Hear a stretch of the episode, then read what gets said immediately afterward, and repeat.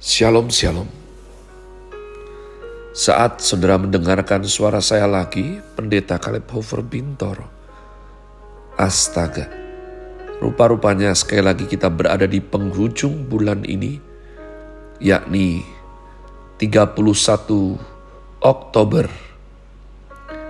hari Senin 2022. Saya terus berkata demikian karena merasa diri sendiri juga diingatkan, terus diingatkan. Sudah 10 bulan kita lalui, kita habiskan di tahun 2022 ini. Saya mencoba tidak lebay umat Tuhan, tapi sungguh-sungguh saya merasakan suatu feel bahwa baru kemarin itu Januari, Suara petasan hingar-bingar semuanya bahkan di masa pandemi yang sudah mulai usai masih terekam dengan kuat di benak saya. Dan kita sudah di Oktober, besok hari kita akan jumpa di bulan November 2022. Amazing. Masih dalam program yang sungguh-sungguh kami doakan yakni Grace Word yang disusun dengan cinta dan kepedulian yang kuat bahwa merenungkan firman Tuhan adalah sesuatu yang sangat penting dalam hidup kita. Sebagai anak Tuhan, murid Kristus, tentara Allah, kita langsung masuk dalam tema bulan ini, Glorify the King Through Me. Kita masih berada dalam season winter. Ya, sedangkan Grace hari ini saya berikan judul Worship Me, bagian yang ketiga. Sembahlah aku bagian yang ketiga. Matius 4 Matius 4 ayatnya yang ke-8 sampai dengan 11 menjadi fondasi saya berbagi pesan Tuhan hari ini.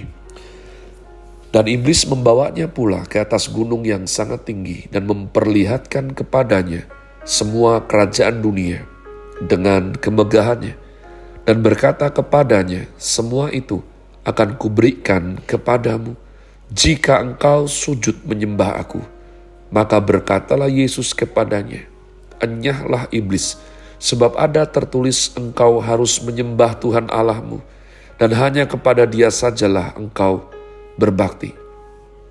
Lalu iblis meninggal, meninggalkan dia, dan lihatlah, malaikat-malaikat datang melayani Yesus.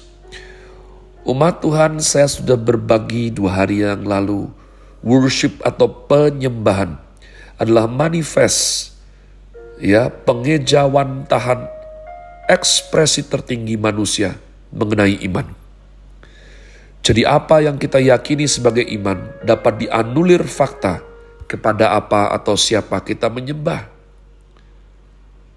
Arthur Leonard Griffith, seorang dosen, pemimpin katedral dan juga pembicara yang hebat, berkata dalam bukunya, God's time and ours, merujuk pada pencobaan di padang gurun. Setan mencobai manusia secara jasmani dan pikiran, bukan mengenai apa yang boleh dan apa yang tidak boleh, apa yang Tuhan suka atau tidak suka, namun dibuatnya lah bahwa seolah-olah hanya hal tersebut yang terpikirkan dan masuk akal untuk dilakukan. Dari awal, tusukan belati beracun itu, panah api si jahat selalu seolah-olah kita tidak punya pilihan lain umat Tuhan. Engkau lapar bukan? Jika engkau anak Allah, jika engkau anak Allah, ubah batu itu menjadi roti. Seolah-olah pilihannya adalah kamu lapar. Lapar butuh apa? Makan. Tapi tidak ada makan. Solusinya, jika engkau anak Allah, rubah batu menjadi roti kalau kamu tidak sanggup rubah batu menjadi roti pada saat kamu butuh, pada saat kamu lapar, dan bapamu yang baik tahu kalau kamu lapar, jangan-jangan kamu bukan anaknya. Ya kalau kamu anak Allah sih, jika kamu anak Allah sih ya kamu pasti bisa lah ya, ubah batu jadi roti. Banyak sekali orang Kristen yang kecewa, terutama yang dibodoh-bodohin oleh oknum-oknum hamba Tuhan tertentu yang terus membombardir janji-janji, gelembung-gelembung, sukses, berhasil, sukses, berhasil, kaya raya, mewah, hidup enak. Saya malu pak. Katanya saya ini anak raja, lihat ekonomi saya. Carut marut berantakan. Kapan saya? Saya udah janji iman, saya sudah bayar persepuluhan, bahasanya miris sekali, pahit sekali, salah kaprah, persepuluhan juga bayar, bukan, itu mengembalikan persepuluhan. Saya sudah enam tahun taat janji iman, siapa yang suruh janji iman? Tuhan tidak. Kalau Tuhan, pasti tanggung jawab Tuhan. Kecuali kalau oknum tertentu. Belum tentu. Nama Tuhan, ini ngeri sekali. Seperti iblis berkata bahwa worship me, sembah aku. Sekali aja, kamu bisa menyembah Tuhan selama hidupmu kok. Sama aku sekali saja. Saudaraku, can you imagine? Dapatkah engkau membayangkan di dalam benakmu kalau Tuhan sekali saja, ya, kalau Tuhan harus nurutin maunya kita, sungguhkah dia Tuhan? Sekali saja. Tapi Pak, percaya tidak percaya, bahasa percaya tidak percaya itu bahasa atau frase yang dipakai untuk kedukun umat Tuhan. Ya, umat Tuhan ya dan amin, percaya dan mengenal Tuhan, bukan percaya nggak percaya.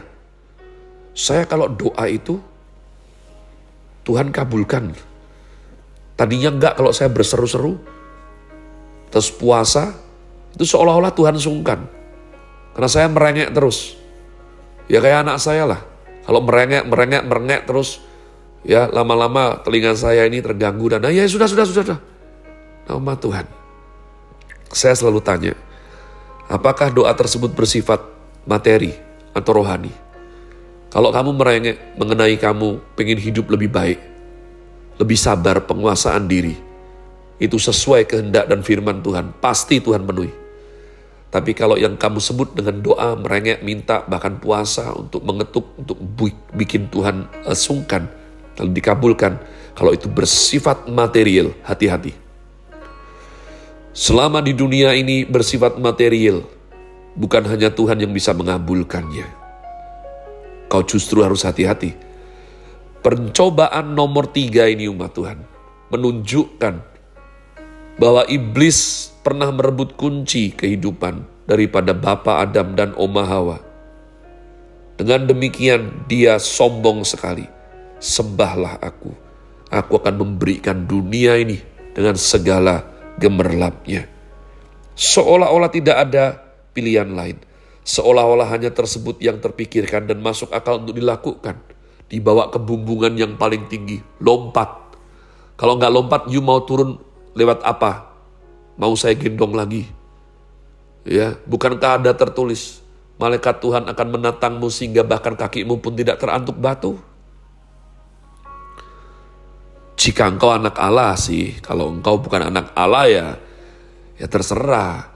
Ma Tuhan lihatlah, dan Tuhan Yesus selalu memberikan jawaban perisai making David, the perfect shield of Israel. Perisai tersempurna. Ada tertulis manusia hidup. Bukan hanya dari roti saja. Perhatikan. Ada alternatif ketiga. Dan itu yang dari Tuhan. Karena dua alternatif yang lain dikerjakan salah satu atau dua-duanya itu tetap dari iblis umat Tuhan Cerdiklah dalam nama Tuhan Yesus. Jangan kerjakan sesuatu meskipun tampaknya baik selama itu dari iblis. Pasti tetap, tetap buruk umat Tuhan. Manusia hidup bukan dari roti saja, tapi dari apa yang keluar dari mulut Allah. yakni firmannya. Ada tertulis, jangan kamu mencobai Tuhan Allahmu. Jangan. Jadi, Gak perlu membuktikan anak Allah, juga tidak perlu lompat. Kita patut berkata, aku tidak akan mencobai Tuhan Allahku. Dan yang ketiga, enyah kau iblis umat tahun umat Tuhan kita harus peka dan punya nyali untuk kapan berani meraung, mengaum.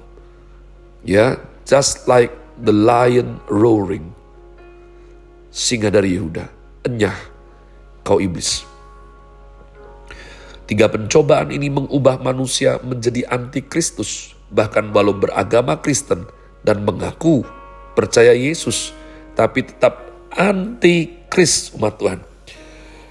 Di waktu senggang, kau bisa mempelajari 1 Yohanes 2 ayat 16 22.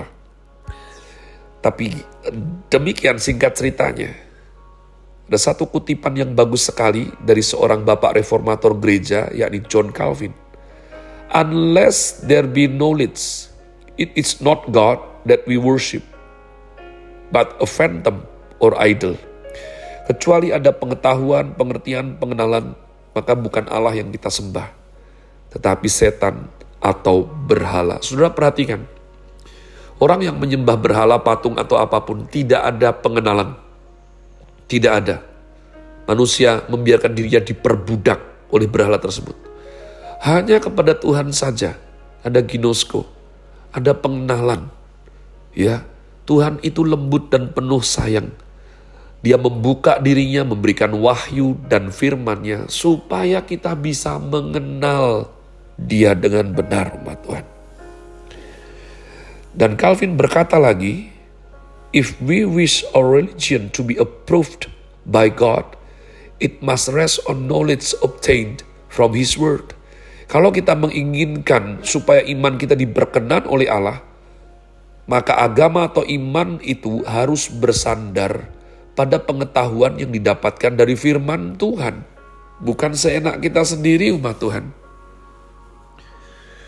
Saya akan lanjutkan dua hari ke depan. Saya berdoa sebab panggilan kita bukan jadi umat, bukan jadi jemaat. Kita dipanggil untuk jadi penyembah, penyembah yang benar. Untuk jadi anak Tuhan, ahli waris. Untuk jadi representative of Christ Kingdom. Have a nice day. Tuhan Yesus memberkati saudara sekalian. Sola. Grazie.